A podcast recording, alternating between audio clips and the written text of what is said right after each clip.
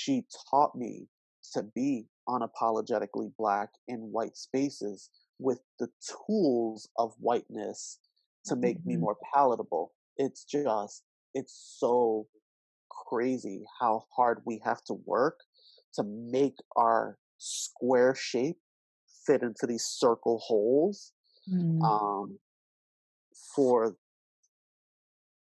for the sake of success it's just it's so yeah it's it's it's it's wild and i i don't really have any other word for it other than that it's wild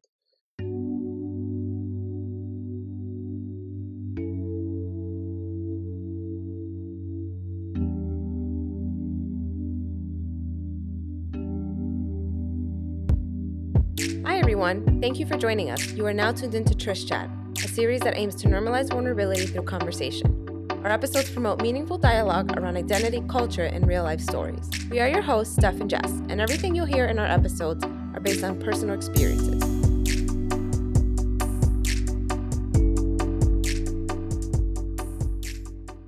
Hi, everybody. Welcome back to Trish Chat. My name is Steph, and I'm here with Jess. Before we introduce our guest today, I want to remind everyone to please, please, please, please, um, if you enjoy our episodes, if you enjoy the podcast, please uh, rate uh, our episode, write us a review on Apple Podcasts, and subscribe and share with your loved ones. Times are hard this year, so you for a holiday gift, you can send somebody the link to a podcast for an episode that changed your life. I think that's valuable. That's great. Yeah, Why not? I appreciate that. Why not? Okay. so today we're going to talk about being um, Black in America, and we have a very special guest with us today, Ish. Hi, Ish. Hey, Steph. Hey, Jess. How's it going? Good, good. Good. Um, so I know Ish through Jess, so I'm going to let Jess introduce him. Mm-hmm. I want to read your uh, bio because it just warmed my heart. um, so um,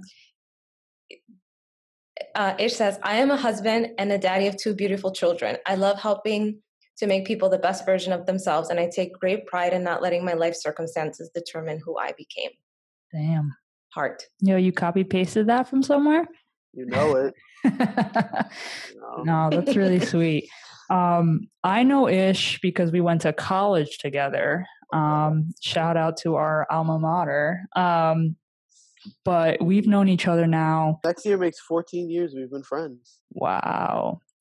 I met Ish he lived on my um on my floor in my in my dorm. Mm-hmm. um and i don't know if i think we first met in park center when i was taking a walk with Isidro and you were there and you like stopped me and were like hey you live on my floor. And we started talking um, and that's when you were acting like a tough guy there and telling me you were from Brooklyn, yeah. you were in a gang and all this stuff. God, I was dumb. and I was like, okay, cool.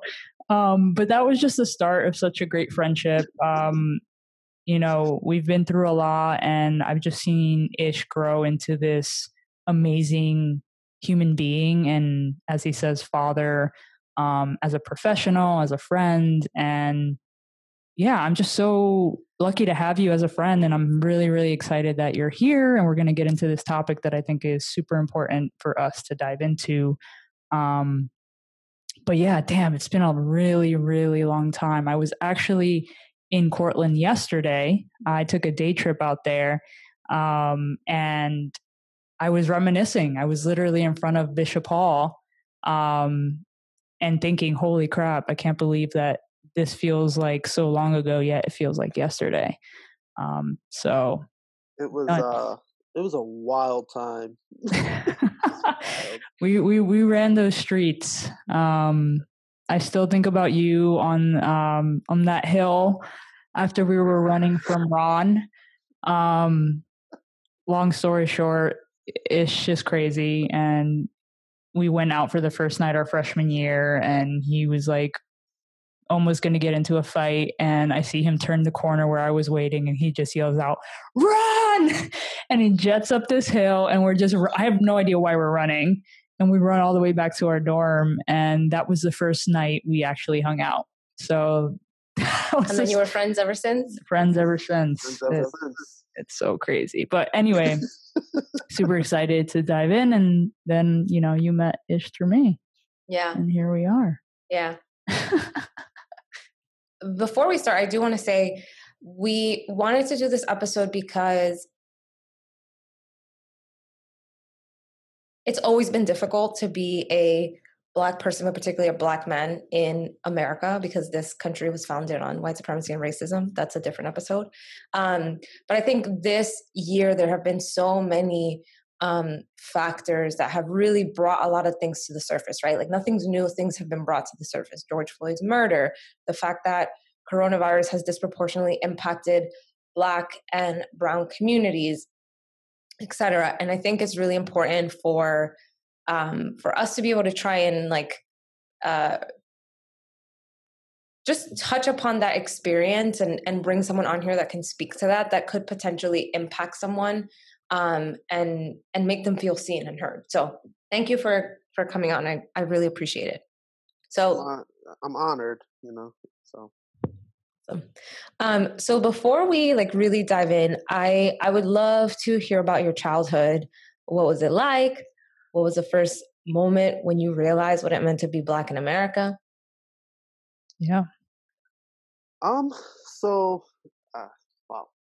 Um, it's weird when I think back on it because it's like it's still really some of it is still really painful and mm. um as much healing as I've done and as much forgiving and um, unpacking as I've done, it's still kind of hard to like just talk about. But mm. um, so I grew up. I was one of four. Um, you know, I was born into poverty. Um, my mom, she did the best that she could, um, given her circumstance. I was the third born, her youngest son, and my sister came a few years after. Um, I grew up in three void houses in Bed-Stuy, Brooklyn, um, pre gentrification. And it's funny, I always say that and I always jokingly make note of it because, um, you know, it's just important to um, understanding the climate and of where I was growing up. Mm-hmm. Um, so when I was young, I didn't really think about what it meant to be black, honestly. Um, and it was one of those things where black is all I knew. Mm. Um, mm. Black is what I grew up with, who I grew up with. All of my friends were black. We, you know, we, that's, it's all we knew. Yeah. Um, white people didn't come into our hood. You know, white people weren't even getting off anywhere near our train stop. And, um, my train stop was Utica Avenue on the A train, and if you know the lines in Brooklyn, from J- like white people were not getting off of that train beyond Hoyt and Schermerhorn. Mm-hmm. So like anywhere beyond that was it was like it was it was like um in Lion King where Mufasa was telling Simba about we don't go there. Mm-hmm. yeah, that, that's what it was for white people. Mm-hmm. Um, so in addition to that, we, you know, we didn't really have. We had a few Latinx families in our neighborhood, um, but they weren't in our neighborhood. They were mm. kind of like outliers on the outskirts and like the the brownstones, the Section Eight houses versus yeah. the low income projects. Um, and it was it was just such, it was such a weird um, situation because like we were all black and brown, but you know the fact that we lived in the projects, we were still less than them, mm-hmm. and they made it known y'all that we were just negritos, we were just you know mm. the niggas, the niggas, the niggas, and that's just you know you know and it and again it it was just what we knew, so we just thought that that's what it was. Um, you know, a lot of the um, experiences that I had, I just thought were normal, I guess. You know, from run-ins with the cops. Um, you know, I, just I just thought that it was just common. Yeah. You know, I remember I, I was talking to one of my friends recently, and I was, you know, talking about the first time the, the first time that I got beat up by a cop, and it was just like you know. Um, the next day, I show up to school and um, they're all just like, "Yo, I heard blah blah blah. I heard the pigs got you. You know, uh, I'm surprised it took so long." Kind of thing. You know what I mean? And and and those were jokes that we had because it was just like, again, it's what we just thought was normal. Mm-hmm. So, um, it was just, it was it was rough, and um, you know, I bounced in and out of the foster care system. Um, you know, I want to say half of the first 18 years of my life, pretty much, I was in and out of foster care. So, um, my mom, she struggled. She, you know, struggled with addiction. She struggled with mental health. Um, and, you know, things even ranging from how I viewed discipline at the time. I just thought that, you know, abuse was normal.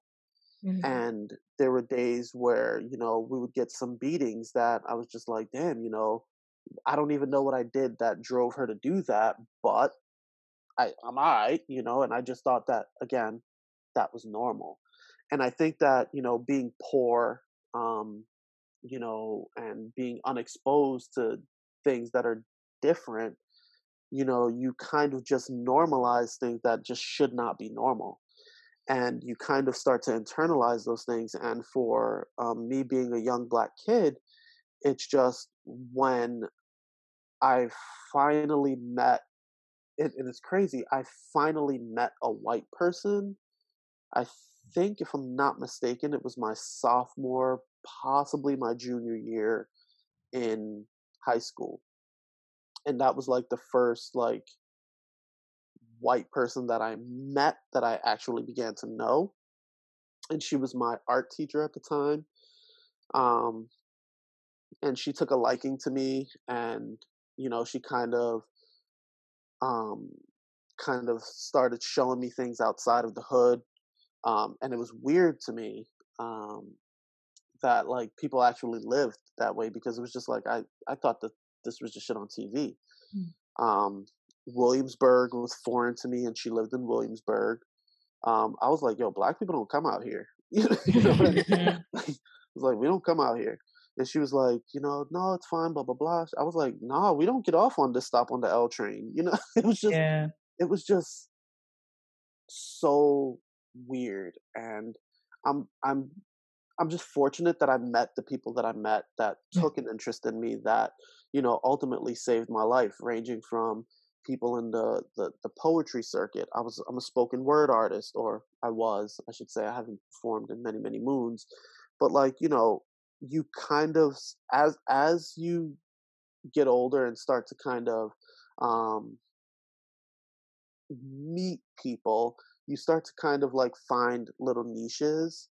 And you know, I I did the gang thing. Um, I was a blood for a long time, and you know, I lived a life that I wasn't proud of, or I'm not proud of. But again, it kind of helped shape who I am, and it was what you did you know but i was always different and my the gang members that i rolled with they always knew that i was different.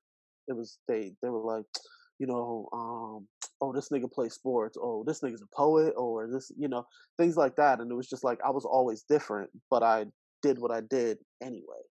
Um so it's just like when that's when you're growing up in mm-hmm. that environment like it's just what you do. Um so again like it was just normal mm-hmm. and i'm i'm i'm blessed um, you know between tracy who was my art teacher um, coach white um, coach o'connor you know chris slaughter people who you know ultimately saved me and showed me different things um, and Miss Hines, my guidance counselor, who told me you're going to Cortland, and I'm like, nah, no, I'm not. I'm going to Lincoln, and she's like, no, you're going to Cortland because I said you're going to Cortland. um, you know, it was the best decision that I've that I ever made in my life, and you hmm. know, ultimately, people saved me um, from myself. Um, my best friend Eddie, you know, we've been through a lot, and I did things differently than he did um, he was fortunate to not be in the projects, um, so he wasn't he wasn't exposed to it as much as I was. Um, so he didn't do the gang thing, but like he, in spite of the life that I was living, he still rolled with me and he kept me honest and he kept me going to school and he helped keep me, you know, on the up and up.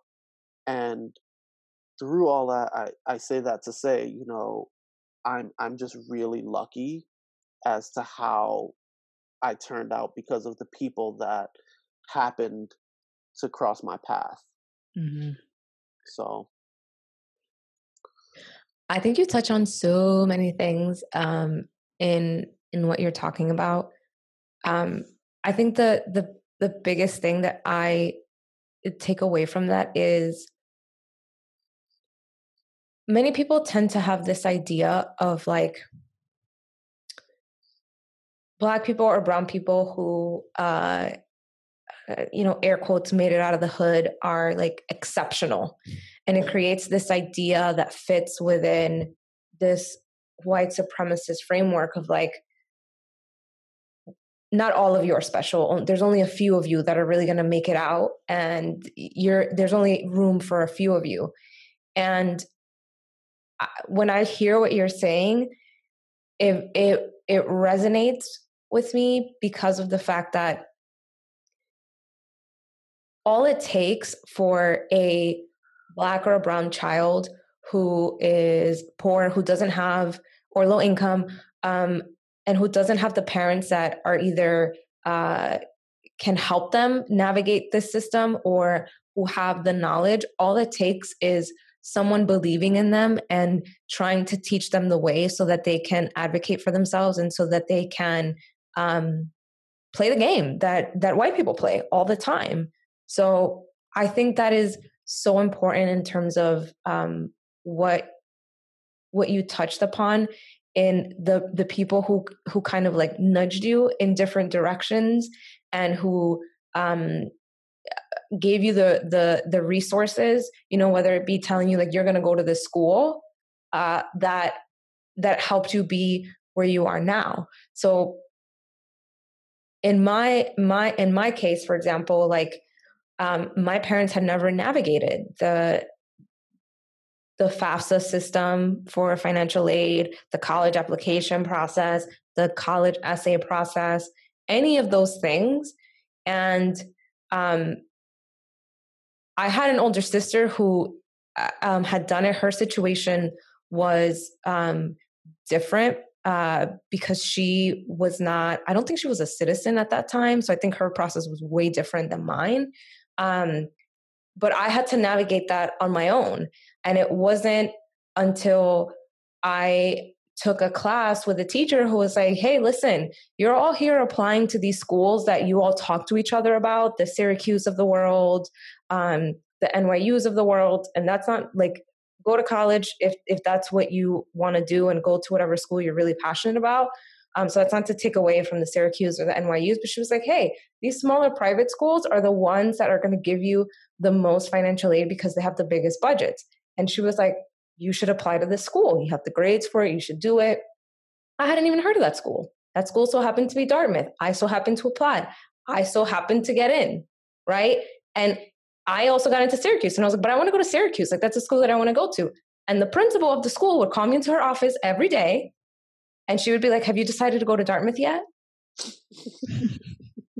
and she was like, You can just go try Dartmouth. If you don't like it, I promise you, it was actually uh, the her and uh, another like uh, she wasn't a teacher she was a student government lead she was like i make i'll make you a promise go to dartmouth and if you hate it i'll come pick you up it's a commitment and i mean it's unfortunate that this is the way that things work but that has taken me to so many places having gone to that school. And I would never have gone there, would never have done it without those people, right? Because when I told my parents, my parents were like, what is that? Like, what is Dartmouth? Where is that? Why don't you go to school right here where your sister went to school? Why don't you go to Baruch? It's it's great. You can just take the train, you come back home, you eat your food that I make you. Like, it's great. And they didn't realize the magnitude of the school that I had gotten into until my mom showed one of her coworkers and they're like, oh my God, you're Dartmouth into Dartmouth? Which gets into elitism and all that other stuff, but that's a different episode. But still, I think it really touches upon like those resources are so important. And those resources are often denied to kids going uh, who live in these low income neighborhoods where the teachers don't have the adequate training, the teachers are overworked, they don't have the right amount of resources, they can't help every student. And I think that's why it's so important for us to look out for each other. It is. And it's funny, I, I will never forget this quote. My um the director of EOP, um, my first year in college, um, it was actually EOP summer. Um, Keith, uh, coming up blank on his last name, I want to say Davis. Um, but he said to me, he goes, um, you know, you know, Ishmael, um, black folk, they call what we're doing here brown nosing. White mm-hmm. folk, they call it networking. And when he said that to me, I didn't really understand what he was talking about because, again, I was just call a spade a spade. I was just a nigga from Brooklyn, and it was mm-hmm. just like when he said, "Black folk, we call this brown nosing. White folk call this networking." Um, I, I looked at him like he was crazy, and he was like, "You think I'm crazy, don't you?" He was like, "Now, you know, I always tell you know young black kids who don't know nothing, and I say that in the kindest regard. You need to have three people in your back pocket at all times. You want to have a teacher who really likes you, who you stood out to. You want to have a supervisor, and you want to have an administrator, particularly in the school realm, who took a liking to you, who understands your plight, preferably white. And he, and I was just like, what?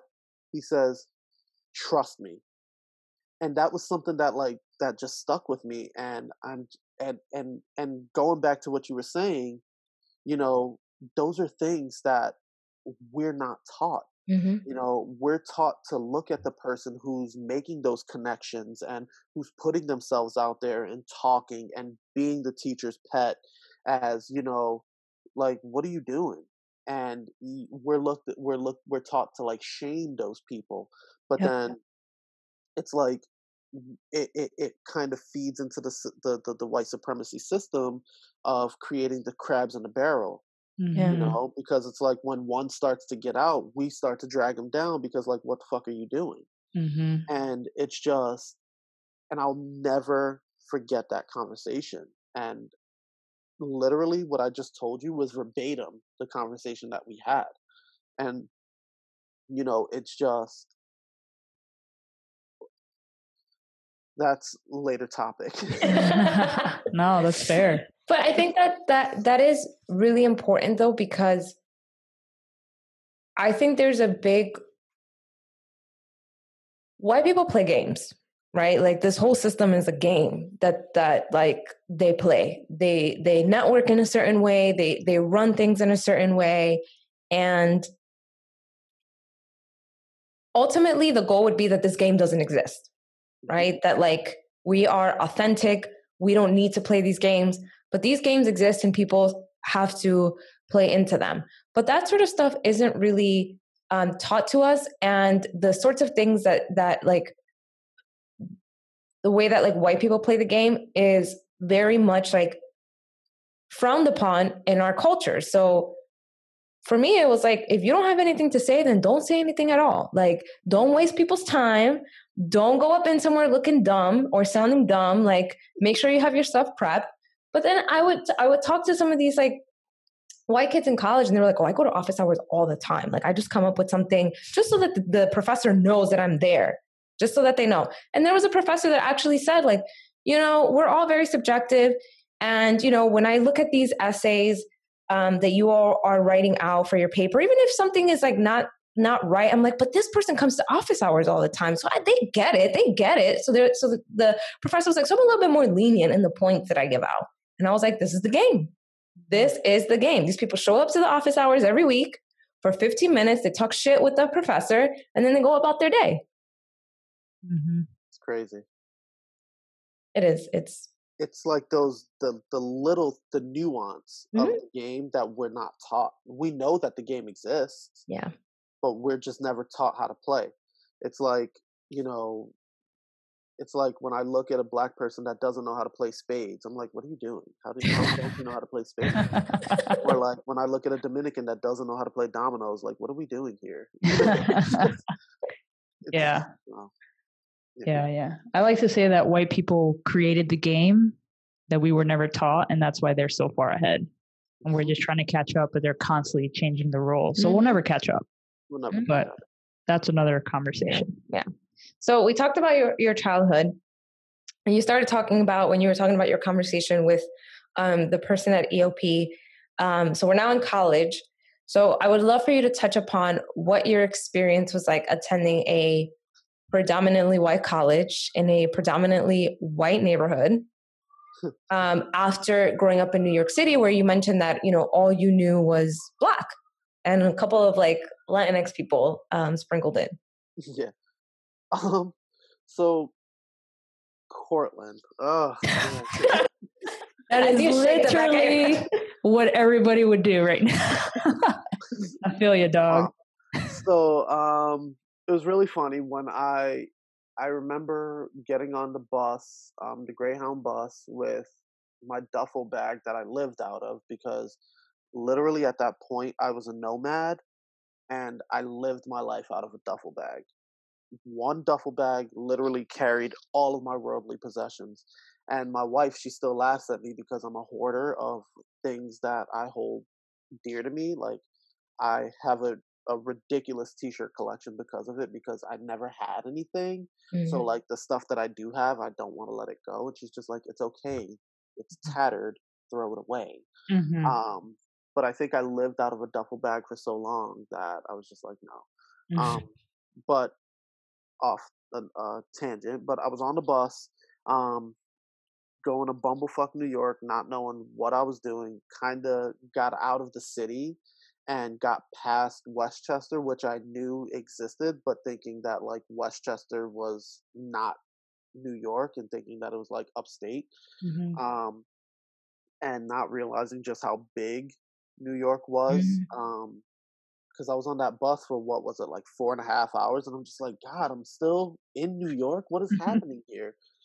Um, so just seeing farm country and you know trees and it it was just all a shock to me. So I get off at the sketchy ass bus station um on Central, like right over there on um on Central, I believe it was by um Central City. Um Mhm. so I get off there, not Central City, whatever it was. Um, so it's sketchy Cortland, and I standing there and I'm looking for a cab, and I'm just like, this. Where's the cab? Looking for a yellow taxi. You're gonna be waiting for a while, kid. so I'm just like, I'm just like, where's the cab? And um, and then I see another black kid. He comes up to me. He's like, "Yo, what's good?" And it was this kid, Lawrence. Um, do you remember Lawrence, Jess? Um, African kid. He strong, heavy accent. Um, he Mhm. hung out with Nautica and all of them. I think I know what you're talking about. Yeah, yeah, yeah. So he he's like, yo, so what's up? And blah blah blah. And he's like, yeah, I'm here for EOP and you know, blah blah blah. And he's like, yeah, there's a van right over there. And I was like, nigga, we don't just get into vans that white people are driving. Like what? He was like, no, the school sent it to pick us up. I was like, no, we don't just get into vans. we don't just get into vans that white people are driving. So some guy comes out. I can't remember who he was. I think he might have been um, a junior or senior or something like that. And he starts grabbing our stuff. And I'm like, "What are you doing? And why are Mhm. you touching my stuff?" And he's like, "I'm just trying to help." And it was weird to me that you know that this person was trying to help me because where I'm from, Mhm. people trying to help you are trying to pick your pocket. Yeah. You know, they're plotting on you. Mm. And I had trust issues. Mhm. So he's like, it's fine. He showed me his ID. I was like, all right. Um, so whatever. That was my like first real experience. Um, and then um, we get to Bishop uh, Fitz it was Fitz Hall that where where we stayed fresh uh, that summer. Um, you know, and we became fast friends. We were a small group. There were, I think, 23 of us. Um, and it was a bunch of black and uh, Latinx kids, and we had a few white kids sprinkled in. And it was in that moment that I was like, wait a minute, why are there white people in EOP? I thought this was the black and the black and brown person program. Mm-hmm. And it was then that I realized that, oh, so there are poor white people. And, you know, and it was just kind of like, that was a shock for Mm-hmm. me. Um, fast forward a little bit um, during that summer, um, we get comfortable in the town, as comfortable as you could get in Cortland Mm-hmm. um, when there are no when there are no students there. Um, and we like walked down to Mando Book because I remember it was the there was a Harry Potter book release, and um, we went down to Mando Books to buy the book, and we're walking back, and there was a pickup truck that had a Confederate flag Oh on the god. back of it, and they were driving past, and they saw a group of I want to say there were five of us walking up the hill, and walking up um excuse me walking up Clayton and they slowed down. And you know they started like crawling pretty much to just kind of like keep pace with us.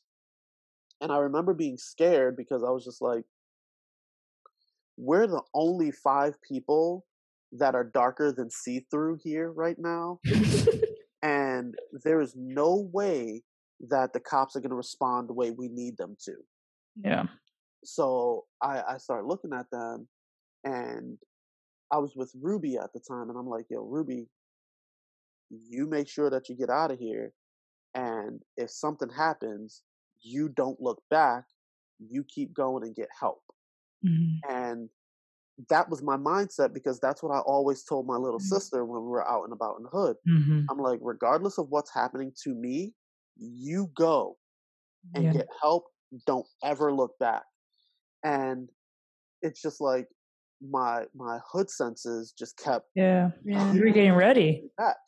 So, you know, it was weird that like that that happened, and then you know, um, it was through experiences like that. I I think there were like a handful of experiences like that my freshman year, where it made me very aware that I'm black and I don't belong here Mm. and it was just like so there was that and then there was this other this other instance in bishop hall and i think you remember when um the football player kid he came in drunk and started like you know accosting the Mhm. girls in the in the lounge and you know and i told him like back the fuck off leave him alone Mhm. um and he starts like yelling all sorts of obscenities at me talking about nigger this and nigger that Yeah. and you know you keep fucking playing with me you don't know who you're fucking with me and my friends will will come up here and have your body floating down the river somewhere just all sorts of crazy shit that i know i knew that white people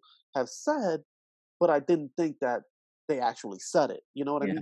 like you, you see those things on tv and you're like there's no way that shit is really happening you Mhm. know so it was like things like that that kind of you know had me on edge but you know you i started to make friends like jess and you know um ruby and you know and because of jess like i kind of became friends with mallory our ra and mm-hmm. Mm-hmm. you know and i started to get comfortable around other white folk and realize that not all of them were bad and i think kevin zito was the first one who kind of like he was I think he was an RA at the time, or maybe not, but he kind he stood up for me.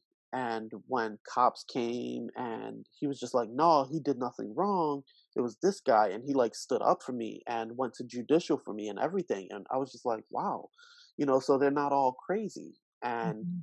um and over the course of like weird interactions like that i i kind of started to develop some trust and relationships with friend uh with white people um and like but i never felt comfortable in that town Mm. Mhm. and um and it was just like it was such a shock to me just because it was just like you know, I had this image of white folk as kind of like the unicorn of people, like, mm. you know, because I, I don't know them and like their life was just so different that I never imagined that I'd be rubbing elbows with them, you know what I mean? So it was just like, it was a real um, adjustment for me. Um, and then I remember uh, my junior year actually um, happened to be the best year I had academically there.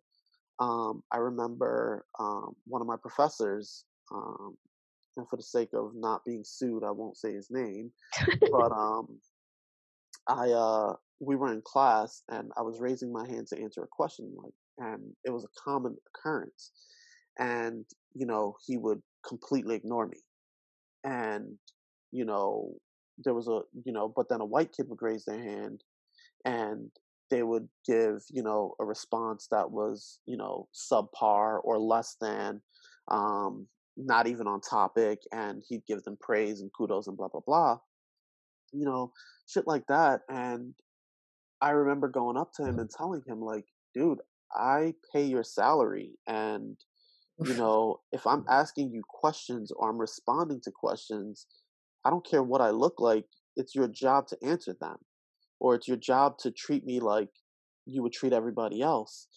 Um you know so it was just it was all of these microaggressions yeah. that kind of kept me or were meant to keep me in my place. Yeah. Um you know and then reminders of you know my education was shit before that um kind of backtracking I, i'm a little bit all over the place because it's just all like coming don't, back don't even worry about it i remember i had a professor during eop summer um when I graduated high school, I knew that I could write. I graduated with high 90s across the board in English and ELA. I was in honors English and honors English. Mm-hmm. So I just knew that I could write.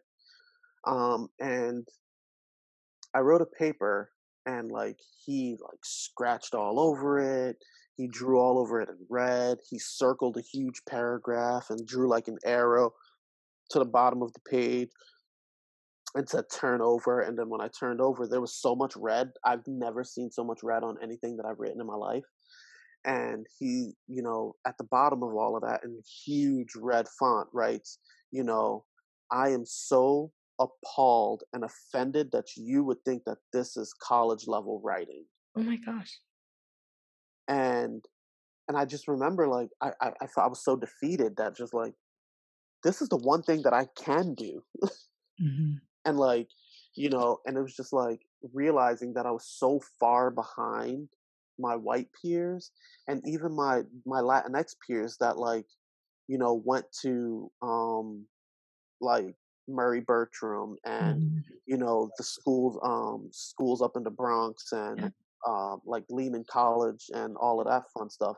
Like just realizing how far behind that I was beyond behind them. And I was just like, wow, you know, Cortland, yeah, Cortland was a time. And it was like really eye opening for me. Um, wow. Uh, but yeah, by, you know, by the end of it, I had great friends. Um, I learned my worth. I really truly learned my worth through my relationships and bonds that I formed there.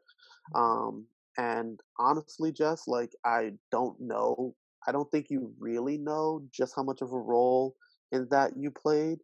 And like, you know, I was always the flake. I was always the flighty one. I was always the one that, you know, shit got real and I'm out.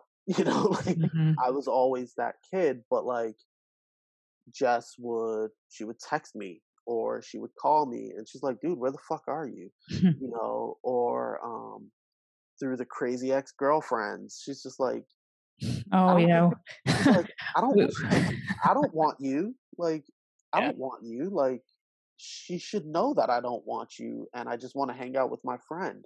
Yeah. You know, and just like the fact that she like stuck that out with me, you know, it was just like those relationships really helped form my um my self-worth if that makes sense mm. um and like really, dude, between you and Dave and you know Dusty, even you know, like you guys like really. Um, oh man, that's the whitest kid in Cortland. whitest kid in Cortland. He now lives in Buffalo, not far from where I live, oh, actually. Nice. Um, but like you, like I value our friendship so much, um, and I just love how years could go by and we might talk once or twice over those years but then we pick up like we've never left off and like and that's one of those things that i'm so grateful for cortland for you know i met my wife um there mm-hmm. and she gave me two beautiful kids and um so in spite of all the trauma and baggage that i bear from cortland that i didn't realize that i was bearing from cortland i guess it's weird um so much good came out of it and it helped make me who I am. And for that, regardless of the shit that came with that, I'm so grateful for it.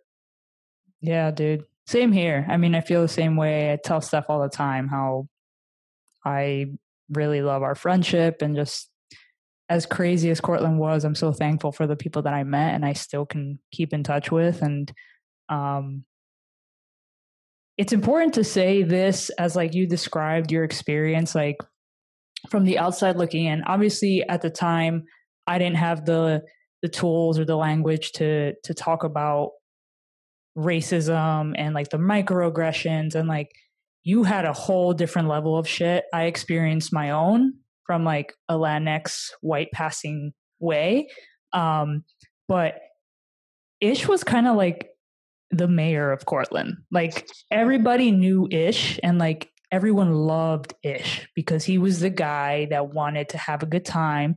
He was a protector. Um, there was a number of times, like you mentioned that time. I remember that day I was studying for a psychology test and I hear you arguing with this guy and about to get into a fight. He was always protecting like his people.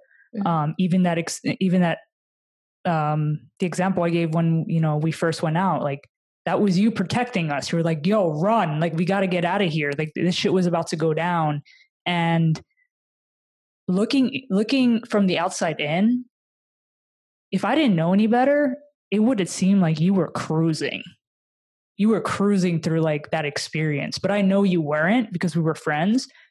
But you just did such a good job of hiding your pain in a way and also just navigating and like trying to lean into the good in this environment and know that like shit i know that i need this education but also like i stand out in this sea of white people um yo let's get into that though let's get into that into which part Let, let's get into the i don't know if it's an irony but people of color going into these white institutions to get a piece of paper to be more accepted by other white institutions and having to bear more trauma because you're a person of color at a white institution. Let's talk about all that trauma for a fucking degree. I know.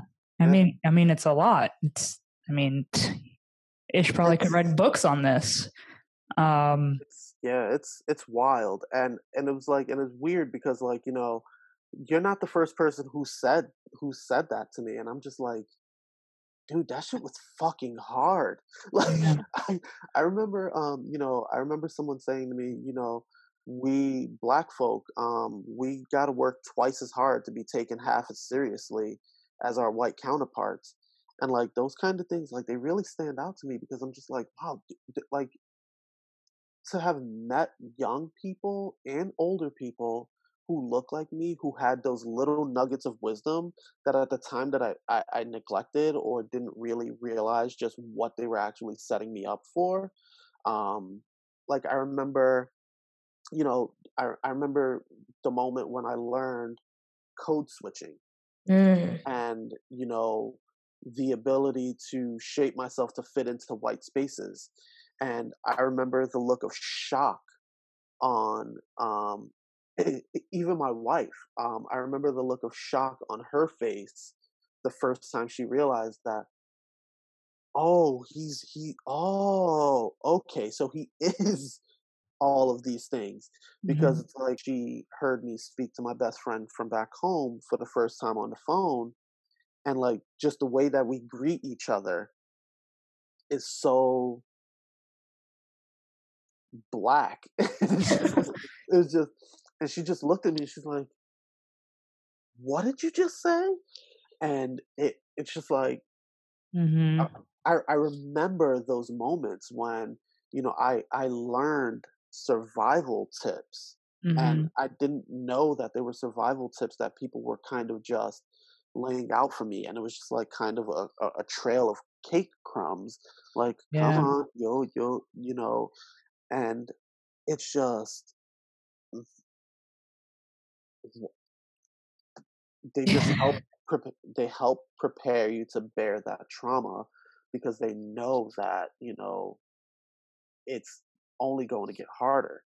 I remember Noelle Paley. She fucking she made me um, present at the first annual diversity conference on inclusion um, and activism at Cortland, and I'm just like, I don't, I don't do this. And she's like, You're going to. And she took me as an intern, and she was a black woman, and you know, she was a black woman with a white husband who also kind of groomed me in a way to to to to present myself and she would also drive home that you have to be twice as good as them to be taken half as seriously. Yeah. She's like, no door will just open for you. You got to kick that shit the fuck open. And I'm going to help mold you into that. Yeah. And like, and I still keep in touch with Noelle daily. Um, Mm-hmm. Um, not daily, but like fairly regularly. And we just have these talks where, you know, it's just, we've never left off. And she's never stopped teaching me. And just, you know, her being black in these white spaces and just owning that shit.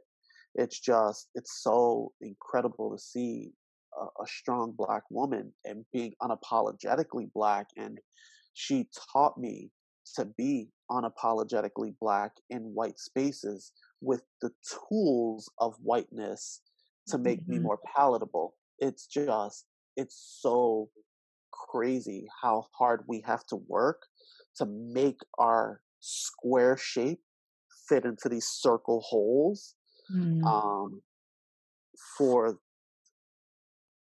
for the sake of success. It's just it's so yeah it's it's it's it's wild and i i don't really have any other word for it other than that it's wild. Totally. um, yeah i couldn't agree more I, I have a question for you i don't know if i definitely felt this um, while we're on the topic of like college um, as you mentioned, we went to a predominantly white. It was a white school. We're just gonna call it what it what it is. I think, I think in total when we were freshmen, it was like four percent other, and right. in there was like Black, Latinx, and anybody else. But anybody else. Um, a lot of you know, I was I was very fortunate enough to. It was it was it was easy to find the other people that look like you or the people that you know. Steph and I went to Bergtraum, and we our our friends and our school was predominantly black and Latinx. And so when I found those people at Cortland, you know, I made sure to introduce myself and we were friends. But a lot of my peers were white. Um, my roommate was white, you know, a lot of my friends were white. And I often felt because they definitely made me feel this. And now that I think about it, there was a lot of racist comments and microaggressions that they used. I was kind of their token Latinx friend. Ish did you feel that from those from the white people in your life at cortland? I did. the way that i just uh, like they would they would basically tell me they've never met a latinx person before. Yeah. And it was weird. I i did feel that um but as you know i i didn't really give a fuck enough to like you know, pay it too much mind. I was just there doing what I needed to do and having a good time and just, you know, and, and like I never really, and again, like I guess it just, it was just so normalized that like I stopped being shocked by it. Yeah. Um, like I remember, you know, um, the first time, um, one of my white friends, um, said, um, this is my nigga Ish, and I looked at him like he was fucking crazy. I'm your, I'm your, I'm your what? Mm-hmm. And it was just like, um, he was just like, no, you're, you're, you're my boy, and and I thought that we were cool. I was like, we were, like, I, I don't know, uh, but that doesn't mean you get to use my shit. Like, mm-hmm. what? Um, so it was just like it was it. I was often the only black person in a lot of those spaces. Yep. Um, so I completely get that. You yeah. know, um, wow, Jesus. Yeah. yeah. No, I mean, I just asked that because I know, like I said, I feel like Ish was the mayor of our school. Um, and I don't know, I felt like people just like put out that energy, like, yeah, like this is Ish, my black friend. And like, mm-hmm like it was such an unapologetic, uh, unapologetic way of saying like they didn't even say it but I, I, felt it and like obviously ish is a is a is a good kind guy but i just i just knew for them it was like this is probably the only black person they know mm-hmm. um and they showed it through saying ignorant shit like that person you just said or a- asking weird i mean i talk about this on the episode like um this girl i was friends with called me a spick and oh, I remember, oh. um, you know who that is, um, mm-hmm. chasing her down the hallway with um, a Swiffer. Yeah. And I choked the bitch with the thing on her neck. And I told her, You will never call me that again.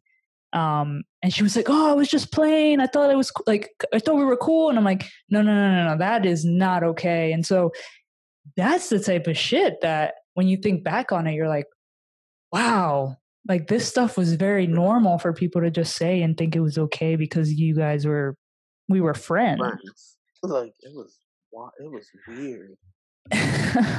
Stuff's like damn. and you went to Dartmouth.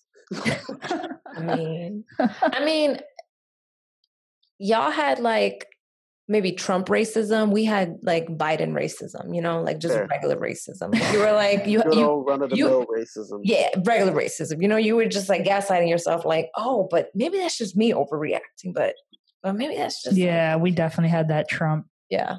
Type of racism. Yeah. Um, but yeah. Um, so ish you know you you talked about growing up you talked about um, college how have all those experiences in your journey impacted your professional life? Um, it has made me want to help people who look like me more than anything else. Um, I've always found myself trying to um, work um, in education with young black and brown kids, um, just eh, giving them opportunities and showing them different things. Um, my first job out of college was working in a young adult borough center, which was a, a, a YABC, which is an alternative education program for kids ranging from 17 to 22 years old who were trying to finish their high school diplomas. Mm-hmm. Um, and like we, um, I, I, I pushed college, I pushed trade school, um, I taught them, you know, I did things like job fairs and college and career readiness. I, you know, I taught them the importance of being able to tie a tie and, you know, giving them real life skills that, you know, people didn't give me. And, um, you know, because of because of my own experience and knowing what I didn't know and what I wasn't taught, as I learned it, I felt that I had an obligation to give it back to people who are also less fortunate or less privileged um, so that they're not behind the eight ball when it by the you know they're not realizing that they're behind the eight ball when it's too late mm-hmm. um, and i remember um, feeling how i felt and saying that i never want another little black and brown kid to feel the way that i felt yeah um, having to be told by white people that I'm less than, or that I'm less smart, or that you know, um, how did you get here, or mm-hmm. um, you know, when you show up to a job interview, having an HR person look at you and be like, "Oh, you're not what I pictured." Mm-hmm. Um, you know, it's just I I want to help shape and mold young black and brown boys and girls mm-hmm. um you know into you know people who regardless of their circumstance come out of it and you know they're better for it and they're appreciative of their struggle um i i i wear my struggle and my trauma and my you know situation um as like a badge of honor and um i'm always willing to talk about where i come from for you know for the greater good. Um like i remember when i started at my current job um my principal telling me, you know, um, while you can relate to our kids, um, it's important that you don't make yourself too relatable. And to which I pushed back, that's actually the opposite of what I believe. Because mm-hmm. these kids, they they they live in trauma. Their lives are trauma, and they need somebody who looks like them, who they can trust, who can show them that there's something different that you can that you can go out there and be black and be excellent um, that mm-hmm. regardless of your your story because everyone has a story and i truly believe that with no test there's no testimony and you know it's just they need that and you know when they're in school and all they see are white faces and white teachers and white administrators and people who don't look like them who can't possibly fucking understand that they're in school because you know that they're coming to school because they're guaranteed two two hot meals a fucking day that like mm. that that's that's that's shit that I can relate to and that's shit that I understand and you know it's you know, for me to be able to effectively do my job, they need to have that sense of trust in somebody. And it's like, so for for me being relatable is important and you know it has definitely impacted my professional life because you know i've missed out on opportunities because i because like just said i i'm i'm a protector I'm going to advocate. Like they, these kids, some of these kids, they might be assholes, but they're my assholes, and mm-hmm. I'm the only person that can fucking say that to them, you know, without them knowing that I'm not doing it in a way that's trying to keep them in a place or tell them, mm-hmm. you know, that you know this this is just who you are. No, you're being a dick. Now fucking fix it.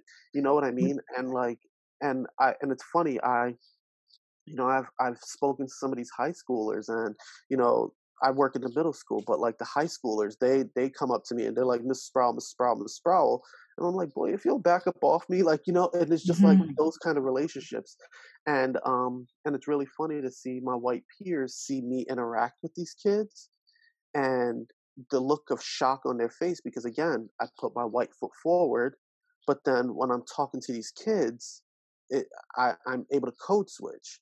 Mm-hmm. And it just shocks the shit out of them. And I laugh every single time I see one of their faces when they see me interacting with these kids and getting a favorable outcome for these kids when they just met, when they were just met with all sorts of resistance.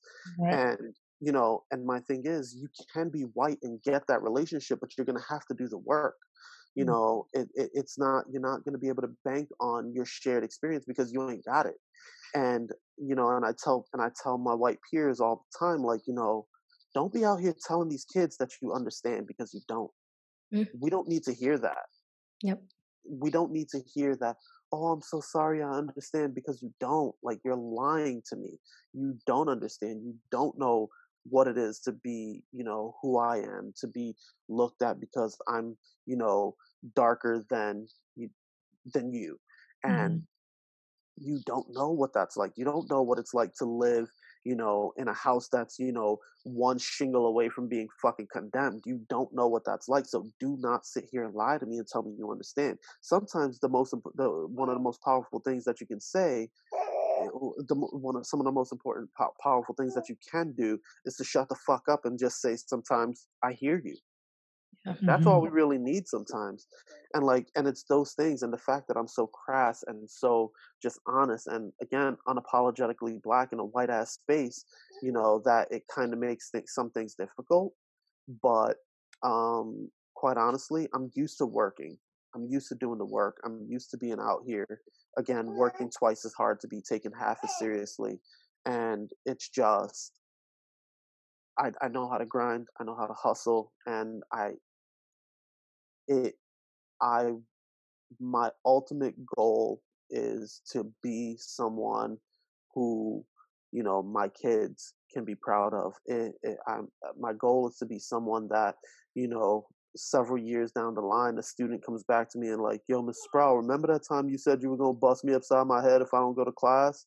Like, I'm so glad that you said that, or I'm so glad that you did that. You know, um, you know, I want to be that person that my volleyball coach was for me, that Tracy Malcolmson was for me, that you know, Coach Barry O'Connor was for me. You know, um, that freaking um, like I want to be that person, and it and it's my experience that helps shape that for me professionally. Awesome. Totally. I mean, I think that's the one of the most perfect examples of how representation is so important, right? Like typically we say representation is important because we want to see ourselves in in in that light, right? Like if we want to be a CEO, we need to see CEOs that look like us, but in in the education space, like what you're doing is transforming these lives. Whether you see it now or later, you are going to get those kids, whether they come back or not, that are going to maybe be on a podcast in 10 plus years or make it on, you know, an, an interview or, you know, telling their partner, like, Ish saved my life, you know? And so I think it's so important the work you do. I think it's so important that you're aware of the work you do because your awareness makes you intentional about every interaction you have with each of the students. Mm-hmm. And I think that that is extremely important, especially in this climate right now where we are so divided as a country in a very obvious and dangerous way for people for for little black and brown boys, specifically black and brown boys, to see you in a position where you're navigating it yourself and they can say, okay, that guy has my back, but also that guy's in the same space as all these white people. So yes. maybe I can do that. Maybe, you know, maybe I can strive to be that. Maybe not in education, but he's saying I got this, and maybe I do got this. So I love that you touch on that. Um, and I imagine that this is going to translate into our next question around how has this impact impact your the way that you parent your children how has your experience and you know being a black man impacted your your parenting style um so as you know i grew up without a dad um and I knew when people asked me what it was I wanted to do when I grew up, I would all I would often say I want to be a dad, like I because I that was the one thing. In in spite of everything that I knew with one thousand percent certainty, I wanted to be a dad, and you know my father or lack thereof showed me a lot of what I didn't want to be my mother showed me a lot of what I didn't want to be. Um, and, you know, and I'm far from perfect, obviously. I have my shortcomings. You know, I have my moments where, like, I can be um, a little bit more mean or um, impatient with um, my my little guy than I would have liked to be. Um, but I, I recognize that I'm I'm human, and I, I have trauma and I have my experiences that kind of just, you know, I'm I'm I'm I'm flawed, mm-hmm. you know, but what that what I what I'm also aware of is the fact that I know that I need to make that right. So like if I have one of those moments where like, you know, my armor cracks and I'm not the dad that I wanted to be, I'm able to recognize that and be like, shit, I fucked up, you know yo, Ishi, come here, you know, and I'll pull him close and I'm like, Daddy's sorry, you know, and I'll give him a kiss, mm-hmm. I'll give him a hug, you know, and I'm, I, I, I teach him that it's okay to be vulnerable. it's okay to cry like it's okay you know to be sad you know daddy's sad that that made daddy sad you know you know ishi that choice you made made daddy really sad? What what can you do to make daddy feel better? Or what can daddy do to make you feel better? You mm-hmm. know and it's just like i my experience being told that you know you're a bitch if you cry you soft if you you, you cry you can't be vulnerable you you know i i know that that's not healthy and i don't want that for my kids. And you know being black you know is oftentimes seen as you can't be those things because you a bitch you know if you're vulnerable and um and that's just not true i you know I know that I'm strong. I know that, you know, I present myself in a way, but if needed, I will fuck you up as well, you know, and I know that. And, you know, whether the world knows that or not, let's hope you don't need to find out kind of thing. But I'm not going to put my, my trauma, I'm not going to make that my kid's trauma. You know, I'm not going to make my burden my kid's burden.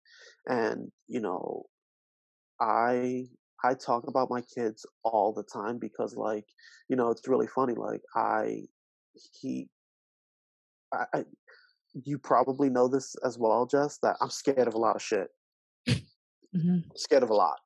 Some of it irrational, like the woods scared the shit out of me. I don't, I don't like the woods, mm-hmm. you know, but like he makes me brave you know my kids make me brave my kids make me do things that i otherwise would never have done on my own and my wife is just like this is why you're doing that like this is all it takes you know and it's just like she kind of laughs at me but it's like you know um my experience has taught me that like if i want to help set my kids up to be better than me i need to do i need to to do things differently. I need to be vulnerable. I need to be brave, you know. And it's funny, my he it he's gotten to a point where like he knows when people are scared now, mm. and um and he comes up to you and he says, "Are you scared?" Oh. Ishi hold your hand and make you brave? Oh my you know, gosh. and like he'll hold your hand and say, "Ishi make you brave? It's okay." And you know, and he says things like, be brave, scared, do it anyway, you know, and it's just that's my experience instilling those values into him. My wife is such an incredible partner because like she keeps me accountable and she has, you know, where I fall short or where I lack the experience, she, you know, helps to to, to close that gap.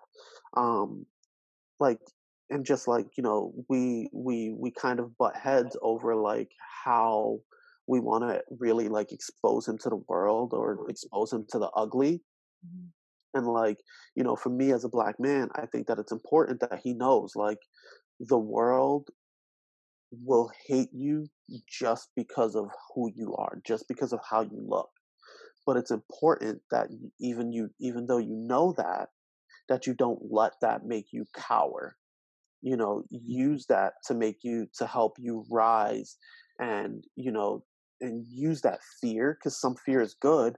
Use that fear to drive you to make smart and safe decisions you know it's important that you go out there and you know these things because you know to go out there and be blindsided by you know reality is not something that we as black men can afford yeah. you know and she you know and she again she's black um she's biracial she's black she grew up kind of she grew up white um she grew up in a white household but she's just like i don't want my son to grow up in a world grow up you know being afraid of the world and you know and i'm like we agree on that but it's like our approach to how we want to like expose him to that ugly is different and you know he's getting to a point where like he's going to be playing outside on his own and he's going to be making friends and you know it's going to be important that he knows that what your white friends do you can't do because you won't have the same outcome when shit hits the fan and like you know and we're still trying to navigate how to have those conversations um so it's like it's it's it's it's really hard um and and it makes me really sad that I have to have those conversations with him because I I feel as though you know and I know this to be true that you know our white counterparts aren't having conversations with their kids about mm.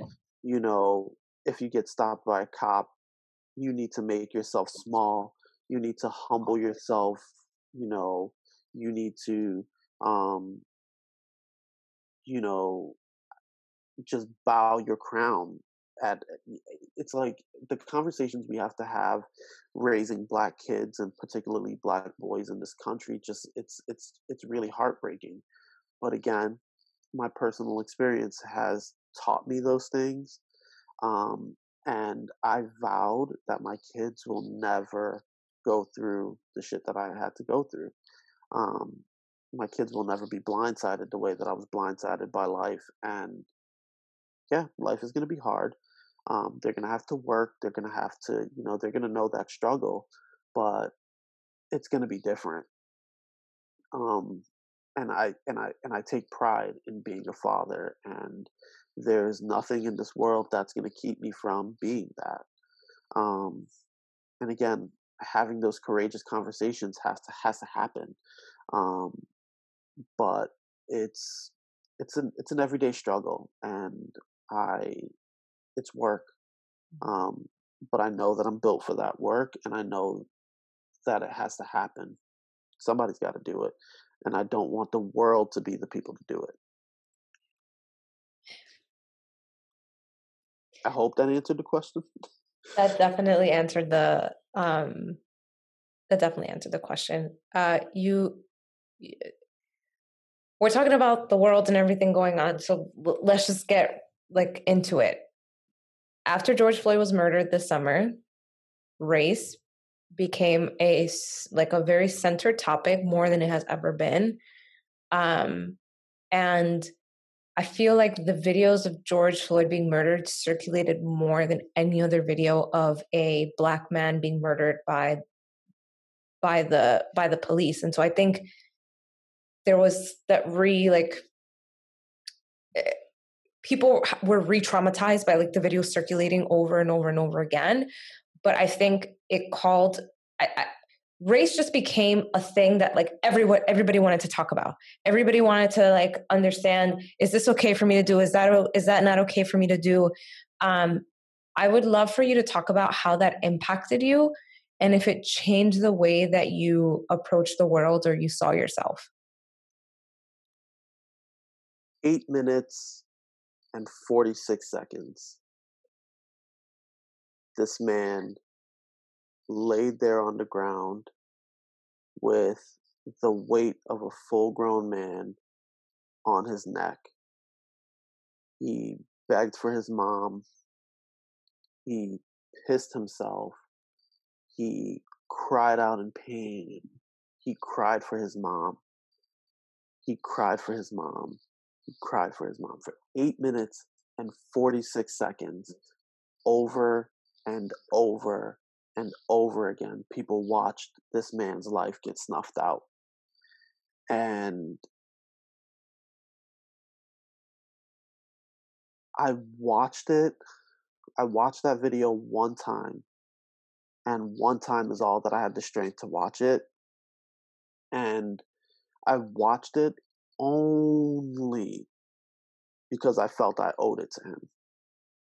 I felt that I owed it to him to see and and and feel that pain with him so that he did not go out alone. And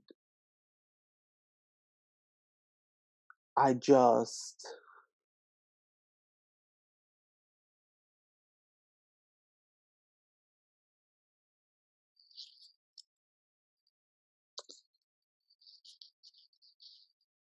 it was just it was one of those moments that just like no matter how far we come it just reminds you that your place is beneath their fucking knee. And it was one of those things where you know it's it's just not oh god wow. Um i'm i'm glad that it sparked a desire to have those conversations. I'm glad that you know till this day you know fires are still burning. I'm glad that to this day people are in spite of this pandemic not letting his name be forgotten. Um i am so heartbroken that for eight, eight, that eight minutes and 46 seconds of watching a man's life be taken on camera is what it took for people to realize that this this is still a thing. We're being lynched in these streets. Like it's 2000 fucking 20 and we're still being lynched. You know, we're we're we're seeing that little black boys and black men, you know, are being hung from fucking trees in different cities across this nation and you know they're being ruled suicides by police departments before independent investigations and autopsies are even done. And like you know how how dumb do you have to how little do you have to think of us to believe that we know we know what that image is and that's how we are going to devalue ourselves and take our own lives like you think that that's how that little of us that you're going to convince us that that that's what we're doing it's just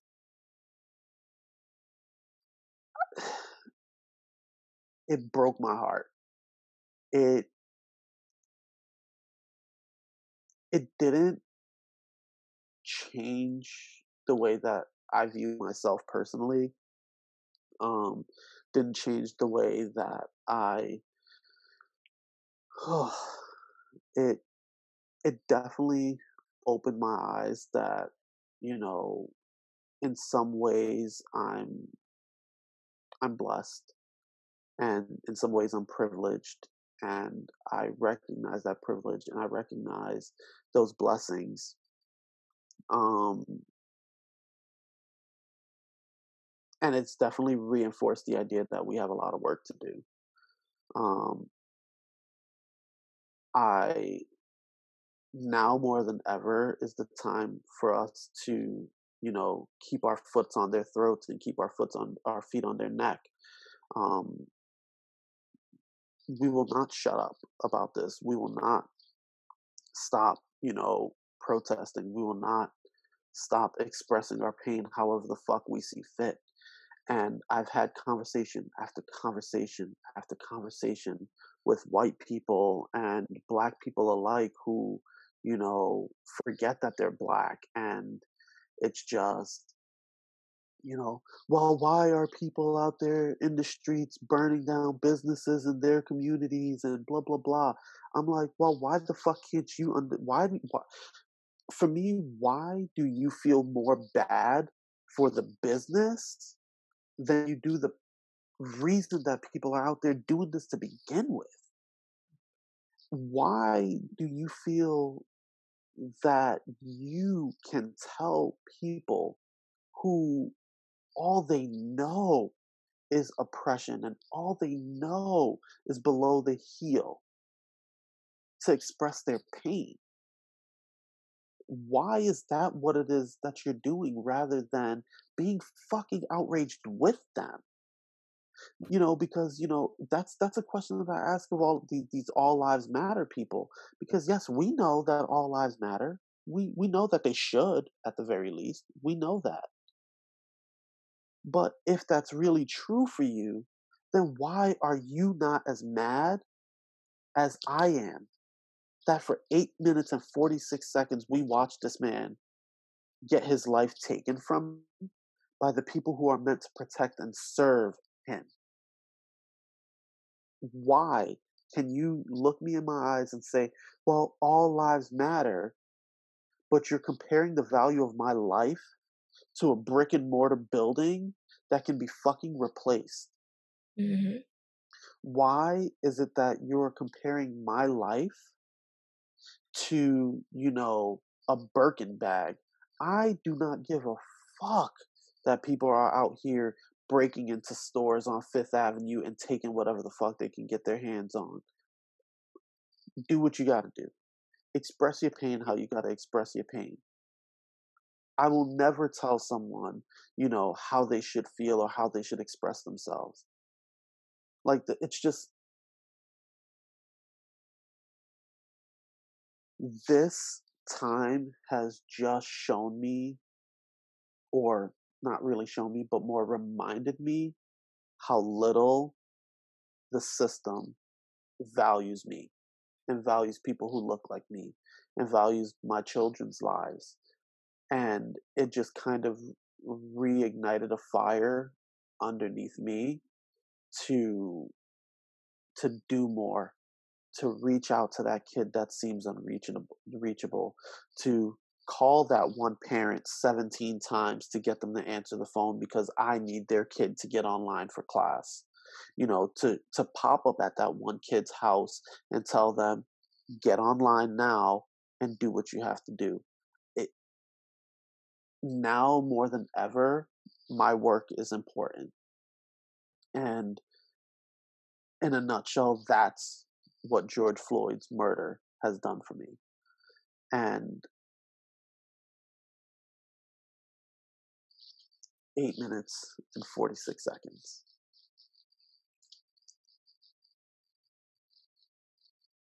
So all I got. oh God.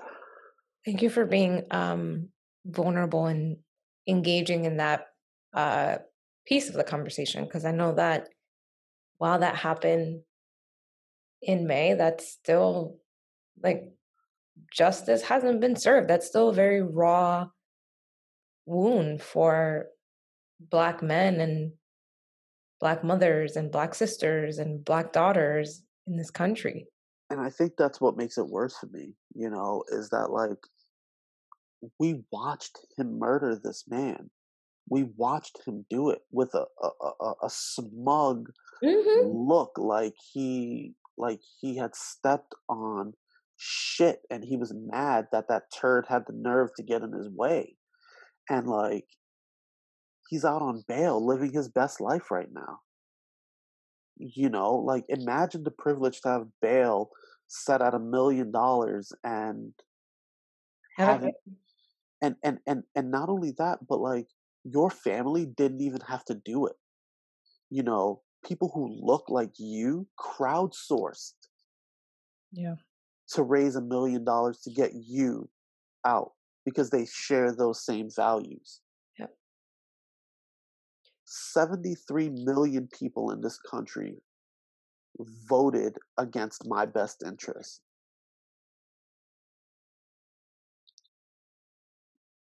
It's 2020. Might as well be 1912. Yeah. Yep. Yep. Yep. Very well said. Thank you for being vulnerable. I know that that wasn't easy, not because you can't be vulnerable, but because this is very heavy. Um, and I agree on all those points. I mean, I've had a number of conversations with people around everything you just said. They're more concerned about the looting um, and all these things, and it's infuriating. I, I mean, it's infuriating for me, right? But I can imagine how it feels as a black man defending yourself because you see yourself in that um and and you're a hundred percent right on like for these all lives matter people like they should be infuriated but racism is so ingrained in the history of this country and in people and people deny that because they see the word racism as like horrible and terrible, but not realizing that that word it carries a lot of weight, but racism is seen in so many different ways. And it's the little microaggressions that add up over time that can can be changed if people were just they would just listen. If they would just shut the fuck up and listen. And, and this that's, is one of those moments where it's okay to shut the fuck up and say, I hear you. Yeah. Yeah. But it's this um I think it has a lot to do with like, no, I'm not a racist. They're racist.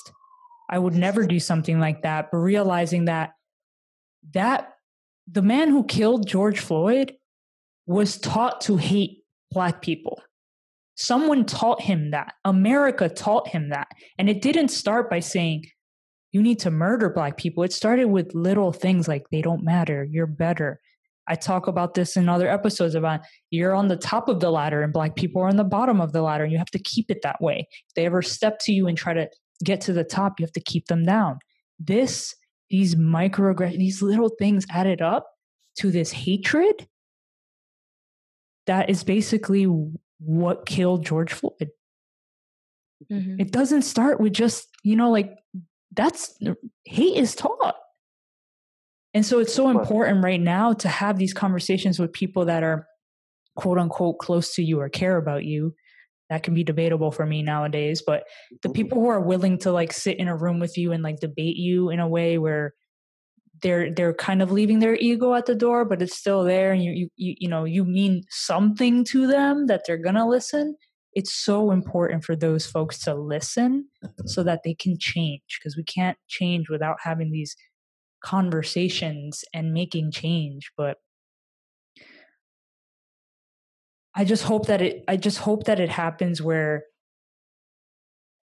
you're not the one having to do the fucking workish. Like you i don't want you having to sit there and have these conversations over and over and over again like you say you do like i have a lot of privilege. I have a, i've been oppressed in my own ways but i fight that fight because i do believe that your life matters. I do believe that racism exists, and I will fight to the end of it with people who don't believe that for you, for George Floyd, for people that don't, that the world sees as less than because of the color of their skin. And I hope that other people join me in that. And that's why this episode's so important yeah. to hearing your perspective, but also to show that we all have privileges in some way and being able to use that as leverage to have these fucking awful conversations, but that need to happen. There were a lot of people that were very outraged this summer. Their privilege was just oozing out of them. They were like, "I can't believe that this happened. I'm so in shock." And it's like, yeah, like th- this this is documented, but this has been happening for a long time. Um, but there were a lot of people who were outraged, and they um, they were engaged when it was trendy to do so and then outside open and you could go to brunch. And companies stopped talking about the new chief diversity officer that they were going to hire. And then they weren't donating their time weren't donating their money they weren't like uplifting the voices of like black of black people. They weren't doing that anymore. And this is this is the time to remind yourself if you if you stop stepping up that you need to do that and i want to quote sonya renee taylor who said this so beautifully and i will probably uh, I, I don't remember word for word but sonya renee taylor said outrage without action is privilege trying to comfort itself mm-hmm. So I hope that for people listening to this episode, um, and this is not just for white people, this is also like for Latinx people, like you gotta step up. Mm-hmm. You you you gotta step up. Like black people have held it down for and you see the election, the way that black people voted and gave Biden the presidency and gave us some sort of hope to get this big Cheeto out of the office we can't always we can't uh, like we we got to step up. We mm-hmm. got to do our part. and it's funny and and that's why like you know it's kind of off topic but on topic like when eva longoria you know had the gall to say Ooh. you know you know yeah we see what black women did but latinas we were the real heroines in this and i was like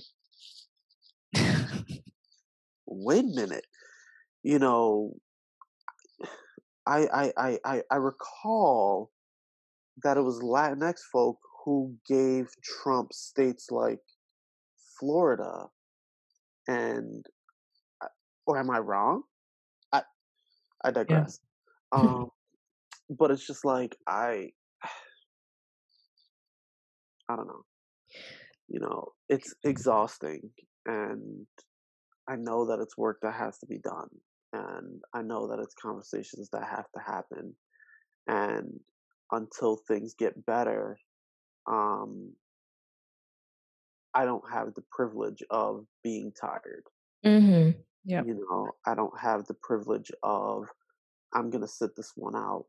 Um I don't have the privilege of you know, um, not being uncomfortable. Yeah. And, you know, I'm the kind of person that I would respect you more if you were just honest with me.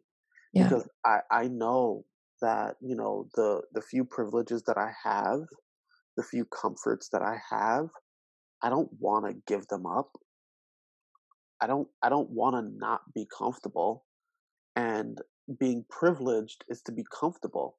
Yep. So to acknowledge the fact that there is this disparity, that's to acknowledge your privilege and that's to acknowledge your comfort and that's to and, and to try to make meaningful change in spite of your comfort like that's going to require that you give some of that up and i would much rather people say ah i love you but I don't want to do that.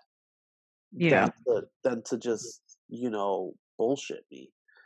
Um, because I can, I, I can work with those people. I know mm-hmm. how to move. You know, I know how to operate around them.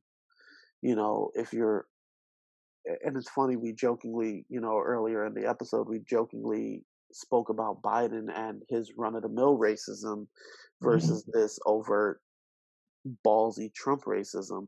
Like that's that's that's what I'm talking about. Like mm-hmm. it, that comfort, you know. I just it's exhausting, and wow. you know we got to protect ourselves. Yeah, yeah. So how eh, how do you take care of yourself and your mental health as a black man in America? And eh, I want to couple within that, like, what tips would you recommend for other black men in America to take care of themselves and their um, mental health? Um, it's really funny um, talking about things that we in the black community look down upon. Um, therapy, mm. that shit is important. Um, black therapists are important um, queer therapists are important. Um, you know, being vulnerable, um, having someone that you trust, having someone that you can talk to, um, whether you are putting up a facade for the rest of the world to see, having that person that you can share your load with. Um, that's willing to carry some of that burden. It's important, you know. Um, read a book, listen to music, um, go for a run, work out, play your PlayStation, play your Xbox, play your Switch, um, smoke your weed, do whatever it is that you're gonna do to, you know, help you deal with, you know, the trauma that we all undoubtedly, undoubtedly have. Um, and it's it's okay to be selfish you know, it's okay to say, eh, nope, I'm not doing that for you today. Um, set boundaries. You know, boundaries are important, and that's something that we're not taught either. Um, you know, we're not taught to have boundaries because, like, you know, I, I think about, you know, our nucleus, our, our our households growing up, and you know, and thinking about like the Latinx, the Black and Brown community, how much we value family. Um, we value families to a fault. We value family so much so that we're willing to, you know, keep ourselves uncomfortable for the sake of everyone else. And it's okay to say, fuck that. It's okay to do that. It's okay to say, nah, that's not for me today. you know, it's okay to to be comfortable. You know, do what you have to do um, because the world's not. It, it's never gonna get easier. Um, we get better at it, um, but we have to take that plunge in into you know um, to worrying about us, to worrying about me. Um, sometimes it's okay to say, I'm too tired to fight for everybody else. I'm just going to fight for me today. Mm-hmm. Um, eat the cheeseburger, you know, yeah. eat the donut. You know, you, you want to eat a pint of ice cream, go for it. If mm-hmm. that's what you need to do in that moment, um, do it. Um, you're thinking about that person, call them. You know, say I love you or, you know, ask for the hug mm-hmm. or ask to give the hug. You know, I've had moments during this pandemic where, you know, I'm a hugger. I, I'm a hugger. I'm an intimate person. So this has been really fucking hard for me where I'm just like, you know what? I'm going to break the rule and I'm going to hug you today. You mm-hmm. know, I, it's important to recognize those things and take that time to, to, you know, take that piece. Yeah. You know, and if there's one thing aside from everything that I just said um, to take from this, give yourself some grace. You mm-hmm. know, give yourself some grace. Forgive yourself for that mistake that you've made. You know, let go of that hate that you're harboring for that person. You know, take care of yourself because you know holding on to hate and holding on to these things it's it's like drinking poison and expecting the next person to die it's it's you you got to do things for yourself and and that's okay and you know and if people that are in your circle don't understand that then bye you know and and that might be tough to do particularly in the time where we're forced to be isolated to let go of some of those things but sometimes like that like your last episode cutting the cord mm-hmm. sometimes mm-hmm. cutting the cord is what you have to do yeah. for your sanity for your peace you know and cutting that cord is eh, sometimes giving yourself the grace that you need and giving that person the grace that they need and and and most importantly is being okay with it mm-hmm. um so it's it's it's a struggle every day because again I consider myself an empath, um, but it's a struggle every day to just say nope, I'm doing this for me. Um, but I've gotten to a point where I'm okay with it, and if there are people in my life that aren't okay with it, then tough. sorry, um, or not, but this yeah. is what I need to do, and my and I jokingly said at the opening of the show that you know our mental health is holding on by a thread and a lot of us are like this close to just losing it mm-hmm. and I I implore you don't mm-hmm. you know if you got to cry if you got to scream into a pr- pillow you got to walk away from that that heated conversation if you you know hold on to that thread, hold on to who you are, and, you know, give yourself some grace. Be okay with that. Very well said. Yeah. I think yeah. we just need to end on that. Yeah, I'm like nothing nothing else can just like top that. Um I want to thank you Ish for being so vulnerable and open to sharing your experiences and also I love that you talked about tips that some that cost money, some that don't cost any money, some that feel great when you do them, some that might not, like setting a boundary. You gave people a wide variety of options that people can choose from. But I felt the love coming in like your your your um suggestions and your tips and um I hope and I I and I hope that they resonate with people. They certainly resonated with me. Um, and you are right. Like there is a lot going on. Um, people are going through many different pandemics. Um, and it's really important to take care of yourself first. Definitely. Yes. Yeah, Thank you so can't much. Fill from an empty vessel. Yeah. yeah. Awesome. Anything else before we go? Um, Jess, Steph, thank you guys so much. I I know we were well over what we um, allotted for time initially, but um, I'm so glad that this is something that um, that matters to you guys so much that you're willing to do that.